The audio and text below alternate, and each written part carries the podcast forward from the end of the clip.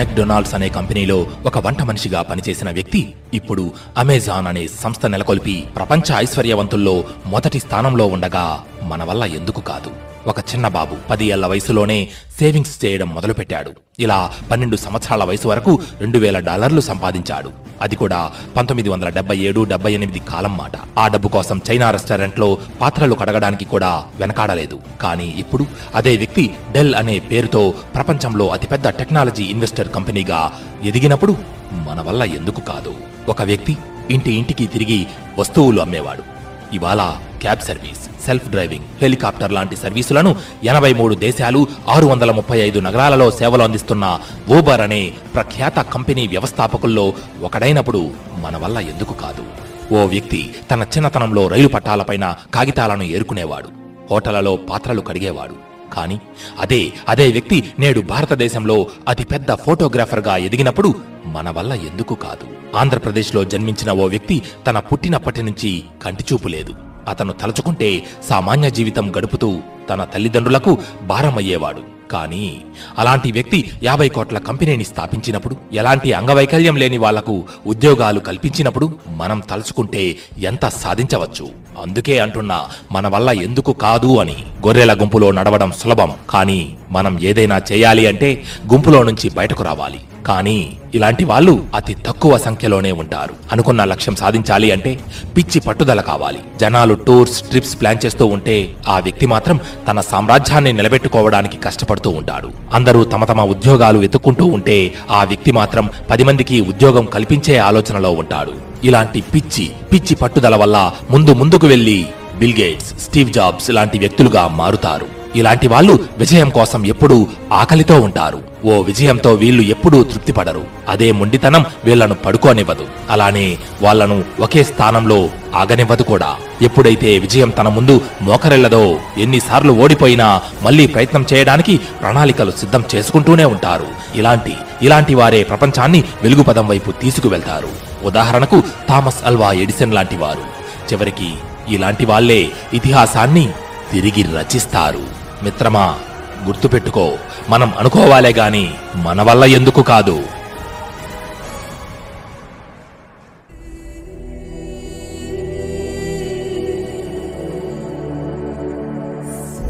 ఎక్కడో దూరాన వెలివేసినట్టు ఉండే ఓ కుగ్రామంలో సామాన్య రైతు కుటుంబంలో జనించి విశ్వవిఖ్యాత నట సార్వభౌముడిగా ఎదిగి తెలుగువారి ఆత్మగౌరవాన్ని ప్రపంచ నలుదిశలా వ్యాపింపజేసి తన రాజకీయ ప్రస్థానంతో తెలుగువారందరి చేత అన్నా అని పిలిపించుకునేలా శక్తిగా ఒక వ్యక్తి మారగాలేనిది మన వల్ల ఎందుకు కాదు. ఎనిమిదవ తరగతిలో ఫెయిల్ అయిన ఒక వ్యక్తి అంచెలంచెలుగా ఎదిగి గాడ్ ఆఫ్ క్రికెట్గా పిలిపించుకొని భారతరత్న గ్రహీతగా అయినప్పుడు మన వల్ల ఎందుకు కాదు. సినిమా స్టార్ అవ్వాలని కేవలం కేవలం పదిహేను వందల రూపాయలతో ముంబై వచ్చి అష్ట కష్టాలు పడి రాత్రి వేళల్లో రైల్వే స్టేషన్లో పడుకొని ఏదో ఒకరోజు ఈ సమాజం నా నటనను చూసి మూవీస్ కా బాద్షా అని అనకపోతుందా అని కలలు కన్నా అదే వ్యక్తి ఇప్పుడు బాలీవుడ్ కా కింగ్ కాంగ్ అయినప్పుడు మన వల్ల ఎందుకు కాదు. స్కూల్లో గ్రేడ్స్ తక్కువ వచ్చాయని university of California school of cinematic arts మూడు సార్లు అతనిని తిరస్కరించింది.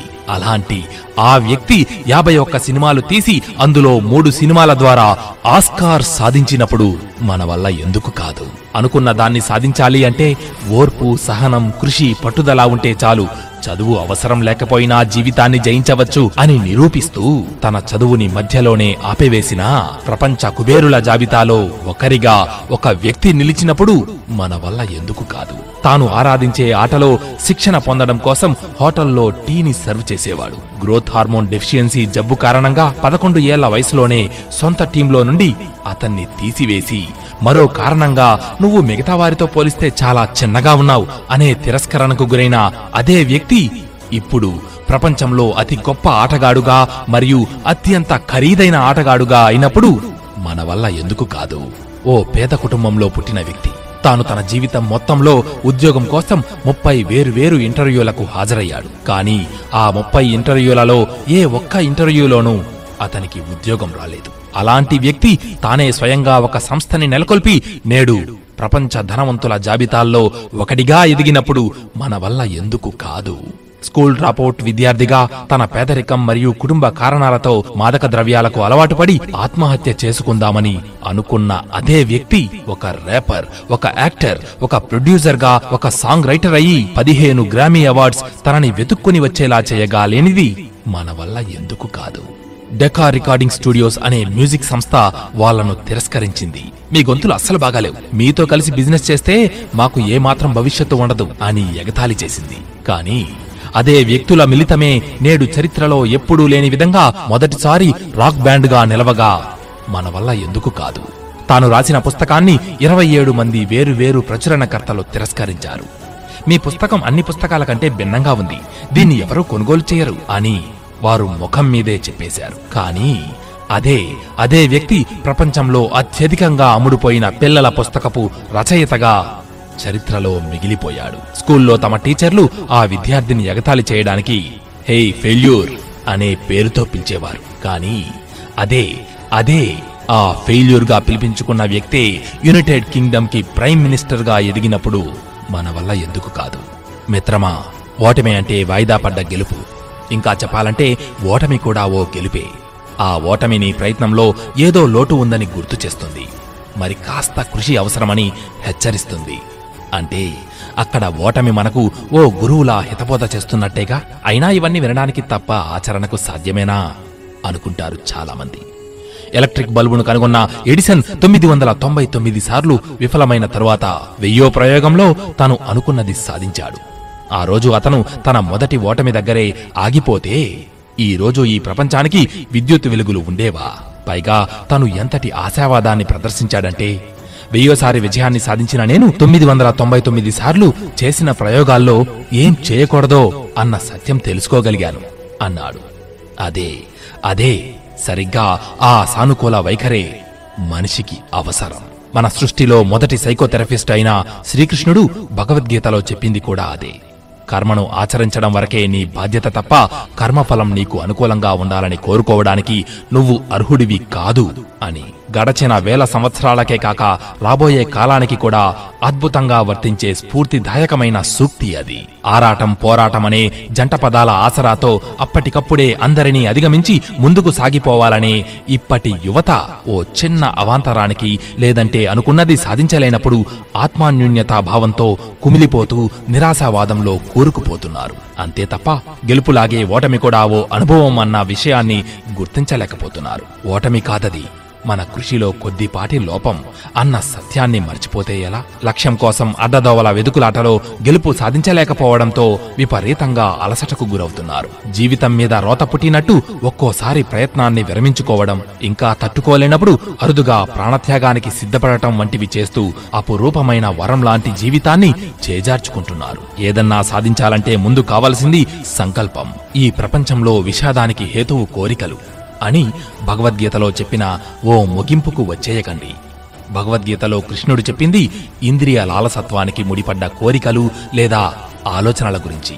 కానీ మనం ఇప్పుడు మాట్లాడుకుంటున్నది జీవితాన్ని హితంగా మార్చుకునే సంకల్పం గురించి. ఈ సంకల్పానికి షార్ట్ కట్స్ అంటూ ఉండవు. సంకల్పం మనసుకు సంబంధించింది అయినా దాన్ని ఆవలి ఒడ్డుకు చేర్చడానికి బుద్ధి అనే ఓడ కావాలి. ఓర్పుగా నడిపించగల జ్ఞానం కావాలి.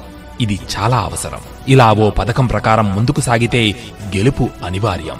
అంటే లక్ష్యం సాధించడం ఒక్కటే కాదు ఎలా సాధించాలి అన్నదాన్ని ముఖ్యంగా ఆకలింపు చేసుకోవాలి. ఒక్కోసారి మనం కోరింది వెంటనే సాధించలేం. అంత మాత్రం చేత జీవితం అయిపోలేదు. స్తంభించని కాలంతో మనము ప్రయాణం సాగిస్తూనే ఉంటాం. అవకాశాలు మనకు తారసపడుతూనే ఉంటాయి. ఒక్కోసారి ఆ అవకాశాలే నీరసపడే మనల్ని సేద తీరుస్తూ ఉంటాయి. నువ్వు ఈ నేల మీద పడకముందే నీ తల్లి రొమ్మును పాలతో నింపిన ఆ దేవుడు నీకు అన్యాయం చెయ్యడు. జీవితానికి పాజిటివ్ థింకింగ్ ఎంత అవసరమో ఈ ఒక్క వాక్యంలో మన జీవిత కాలం పాటు మననం చేసుకునేట్టు చేశాడు. రవీంద్రనాథ్ ఠాగూర్. ఎంతటి అపూర్వమైన ఓదార్పు ఇది? ఆశావాది సమస్యలో జవాబును ఎదుర్కొంటాడు. నిరాశావాది ప్రతి జవాబులోనూ సమస్యల్ని ఏకరువు పెడతాడు. ఆశావాది ఈ పని కష్టమే కాని అసంభవం కాదు అంటాడు. కానీ నిరాశావాది ఇంత కష్టమైన పని నా వల్ల ఎలా అవుతుంది అని తప్పించుకుంటాడు. ఆలోచించుకోవాలి. మనం ఆశావాది కావాలనుకుంటున్నామా? నిరాశావాదిగా బ్రతకాలనుకుంటున్నామా? నిర్ణయించుకోవాల్సింది మనమే.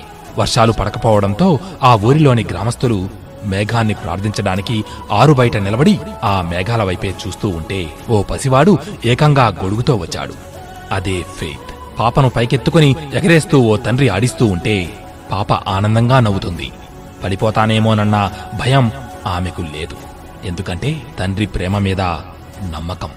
అది ట్రస్ట్. ఈ రాత్రికి నిద్రపోయి మనం పొద్దుట బ్రతికి లేస్తామనే నమ్మకం లేదు. కానీ రేపేం చెయ్యాలో ఆలోచిస్తాం. వీలైతే అలారం కూడా పెట్టుకుంటాం.